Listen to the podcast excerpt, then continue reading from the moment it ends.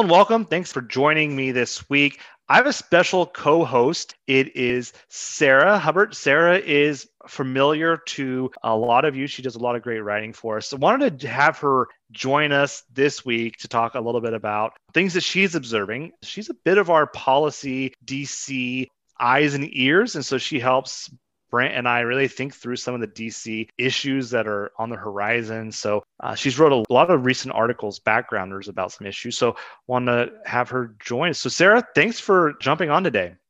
Thanks, David. It's fun to kind of come out from behind the scenes and get to join you on this for the first time. And I just, um, I was in DC last week for the first time since the pandemic. So that was really exciting and tuning in from Northern California right now.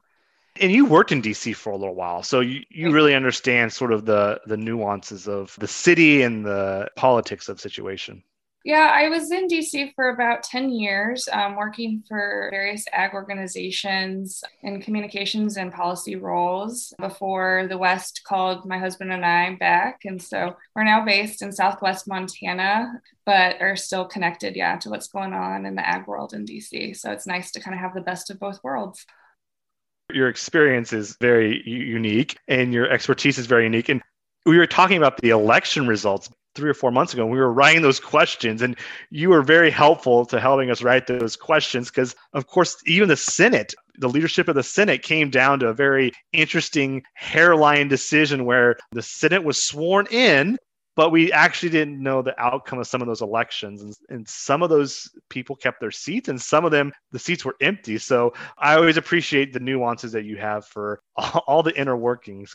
Most of the time it's pretty straightforward. High school civics or college civics can guide you the guiding principles but sometimes we have to do some rule interpreting. And so i always enjoy i always kind of laugh when brent and i are talking like i don't know how that works. We have to talk to sarah about that. And you can either know the rule or find the rule which, which is great. But well, yeah, recently- DC has a way of keeping us all on our toes. Like just when we feel like we we know what to expect, new yeah. Congress, new administration rolls in.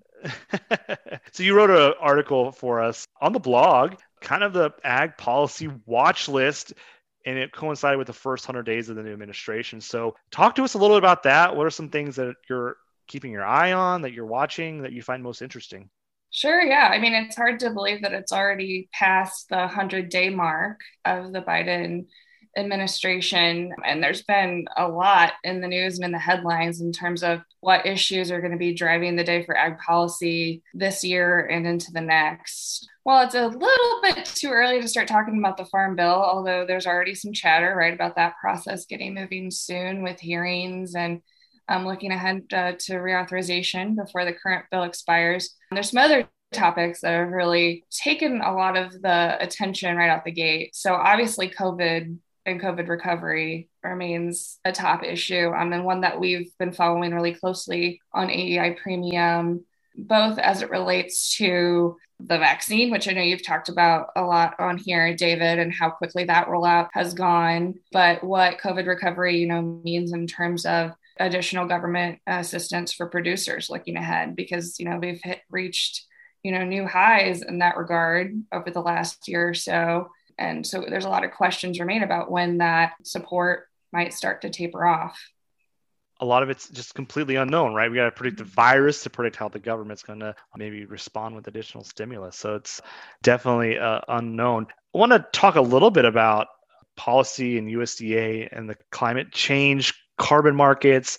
Tell us a little bit about where that's at and maybe a little bit about the role. I, this is putting you on the spot here a little bit. So I don't know if, if this is in your specs, but where the USDA might fall out with some of this carbon market stuff and the role the USDA might have looking down the road.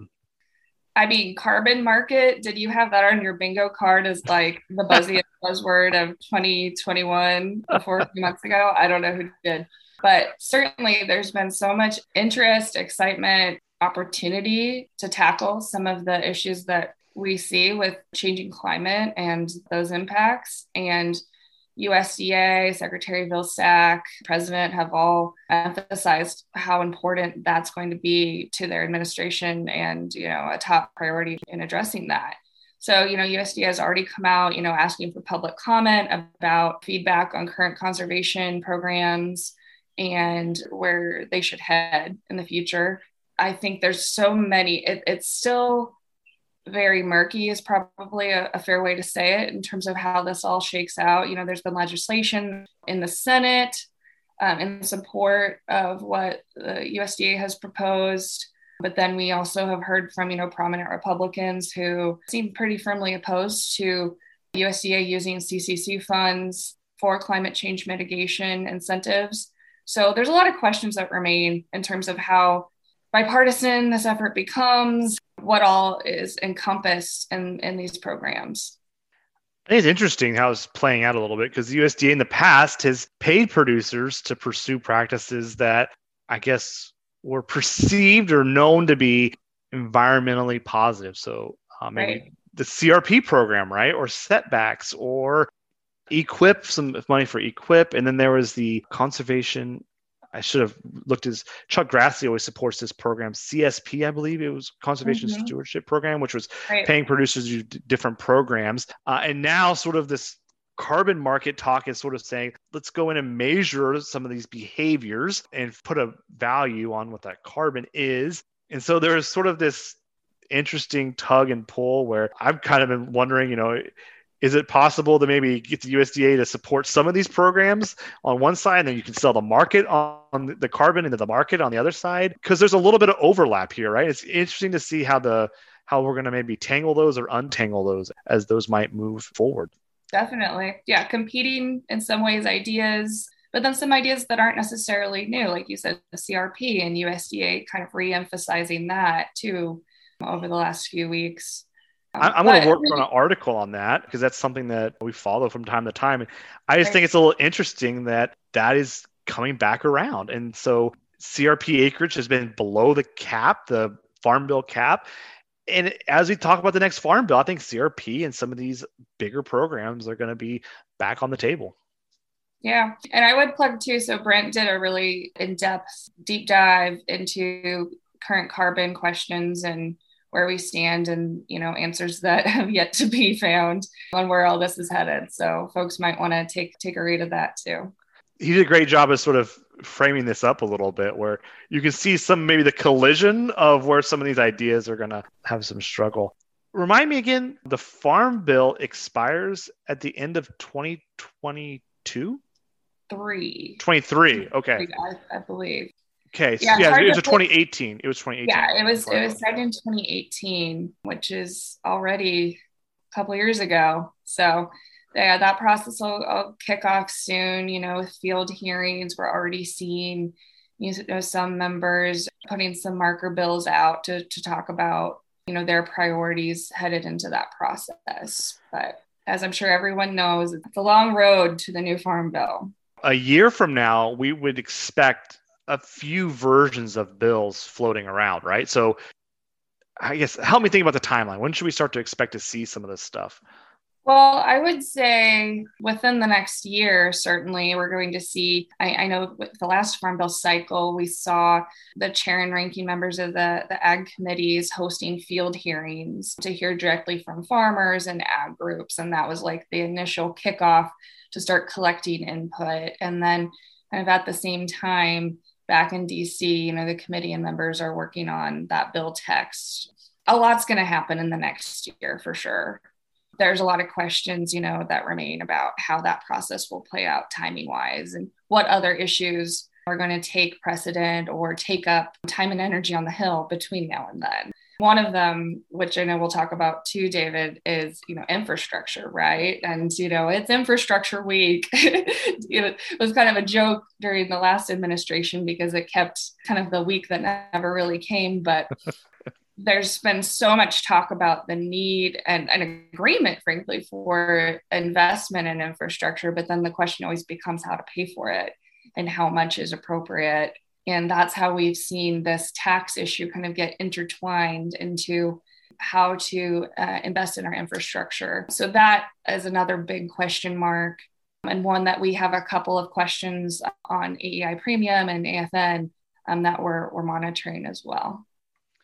I like how you you tied those together a little bit. There's the infrastructure, which kind of came. This infrastructure spending bill also came with a little bit of a blueprint as to how they would pay for that. And it came in the form of tax increases and maybe on the way we treat capital assets and the appreciation of those values, and specifically for ag farmland. So the question that we've raised here a little bit, and I'll read this, is what's the probability of the president signing legislation into law that changes the treatment of stepped up bases and reduces the federal estate tax exemption level on or before June 1st, 2022. So, talk to us a little bit about that. I think there's two moving pieces of that question. Share briefly, there's a lot moving there, and we've wrote on the premium side, but also the blog side. So, talk to us a little bit about that to encourage readers to dive in.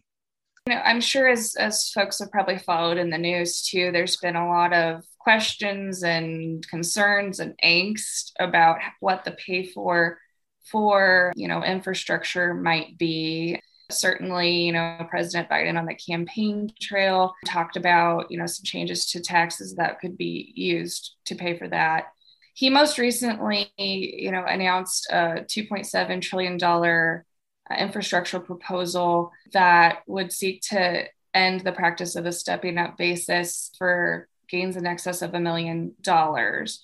So the ag community has a lot of concerns about that, obviously, about what that means when farms pass on to the next generation and the tax bill that that would result in. So there's a lot of feedback that the ag community is providing right now to that concept. But we should also keep in mind that that's not the only idea that has been floating around the hill. The debate i mean it's ongoing. Uh, that would be my my big takeaway is i think it's something that we need to watch. We know these things legislation is a process. It takes a while. So especially in the current environment where we have the very very narrow margin in the senate with that tie breaking vote goes to the democrats and then a, a pretty tight margin in the house as well so there's a long road to get to either an infrastructure package um, or changes to ta- the tax code as well. So what I really think is important to also keep in mind, you hinted at this, is that everything's up in the air. And if you wanted to change the taxes on treatment of farmland, right? There's the stepped up basis component, there's the inherited estate component, and then there's a tax rate component. And so will all three of those change? Well, that's a pretty high hurdle. But you got to think about those three components there that could adjust. And you got to think about what moving components are. And I think in recently, there's been talks that farmland, you know, passed to the next generation that's going to continue to be farmland might not be subject to that. So a lot of moving pieces here. they could change the law, but provide a exemption for uh, farmland, right? Like there's always these right. all these moving pieces uh, and how that might that might play out. So a lot to keep our eye on one other issue that is interesting, kind of lingering from last year. So the first one is antitrust for the livestock mandatory reporting and also mm-hmm. ag workforce issues. We got really close to maybe doing some ag workforce in early 2020 and the pandemic came and we sort of forgot about that. And the livestock marketing resolution text, that's just been on autopilot or we keep punting it. So talk real quickly about those here.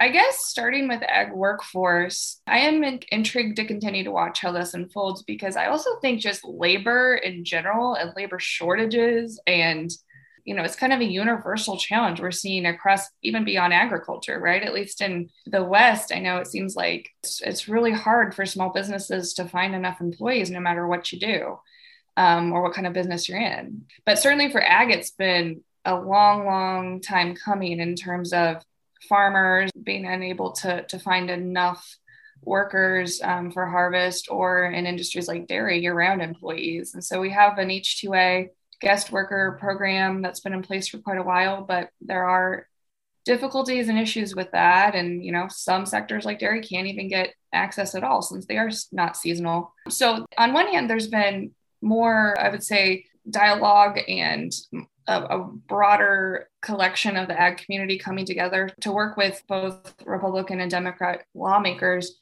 on this bill that passed through the House, the Farm Workforce Modernization Act. It's passed through the House twice.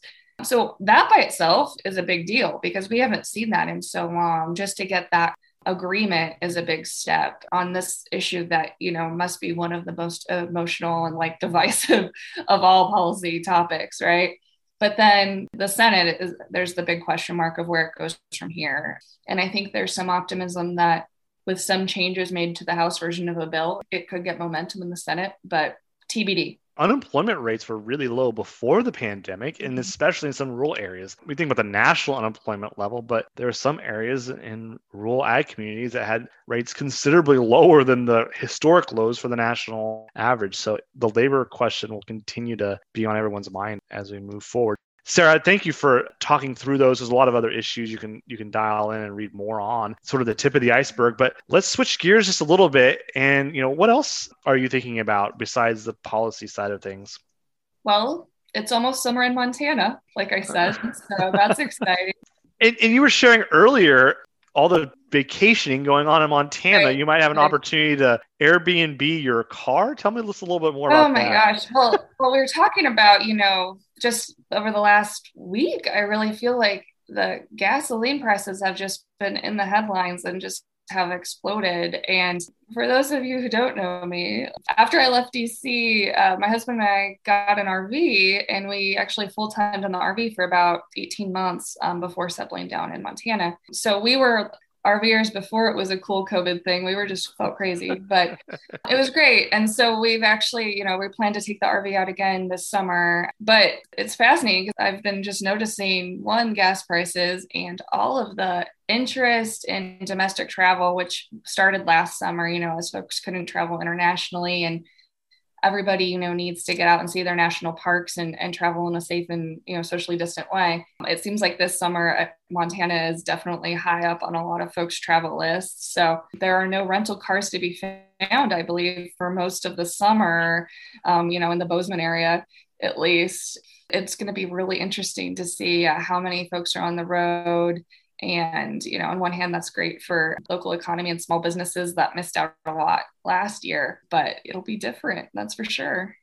And, and yes, there's a actually, yeah, I was gonna say there's actually an app, or I don't know if it's an app, but it's a it's a program where you can like basically Airbnb your car if you've got an extra car. So it might be a nice little a side gig for some Montanans this summer. I was traveling last week. I was down in Georgia for some work and I stood in line for three hours to get a rental car. And while I was standing in line, I was looking to see if I could get an Uber or a Lyft. And it would just tell you there were no cars available. And then if you wanted to go get a, an Uber or a Lyft at an, at an, off time in the day, you could get one. But if you wanted to get one around, you know, lunch or in the evening, there were just no cars available. So I was telling folks it's kind of like demand at 75% of pre-pandemic levels, but the supply of cars or taxis yeah. or Ubers or rentals is like 50% of pre-pandemic levels. So there's still a gap there when we may not, not be back. But and I hadn't thought about all the travel, right? People are probably still less likely to travel international, but maybe more comfortable traveling. So that might put a lot more interest in some of the, the national parks and other attractions that are out there. The other thing we were talking about is the gasoline budget, right? So the minimum number of miles you can drive for a hundred dollars is getting a lot yeah. smaller as gasoline, you know, goes from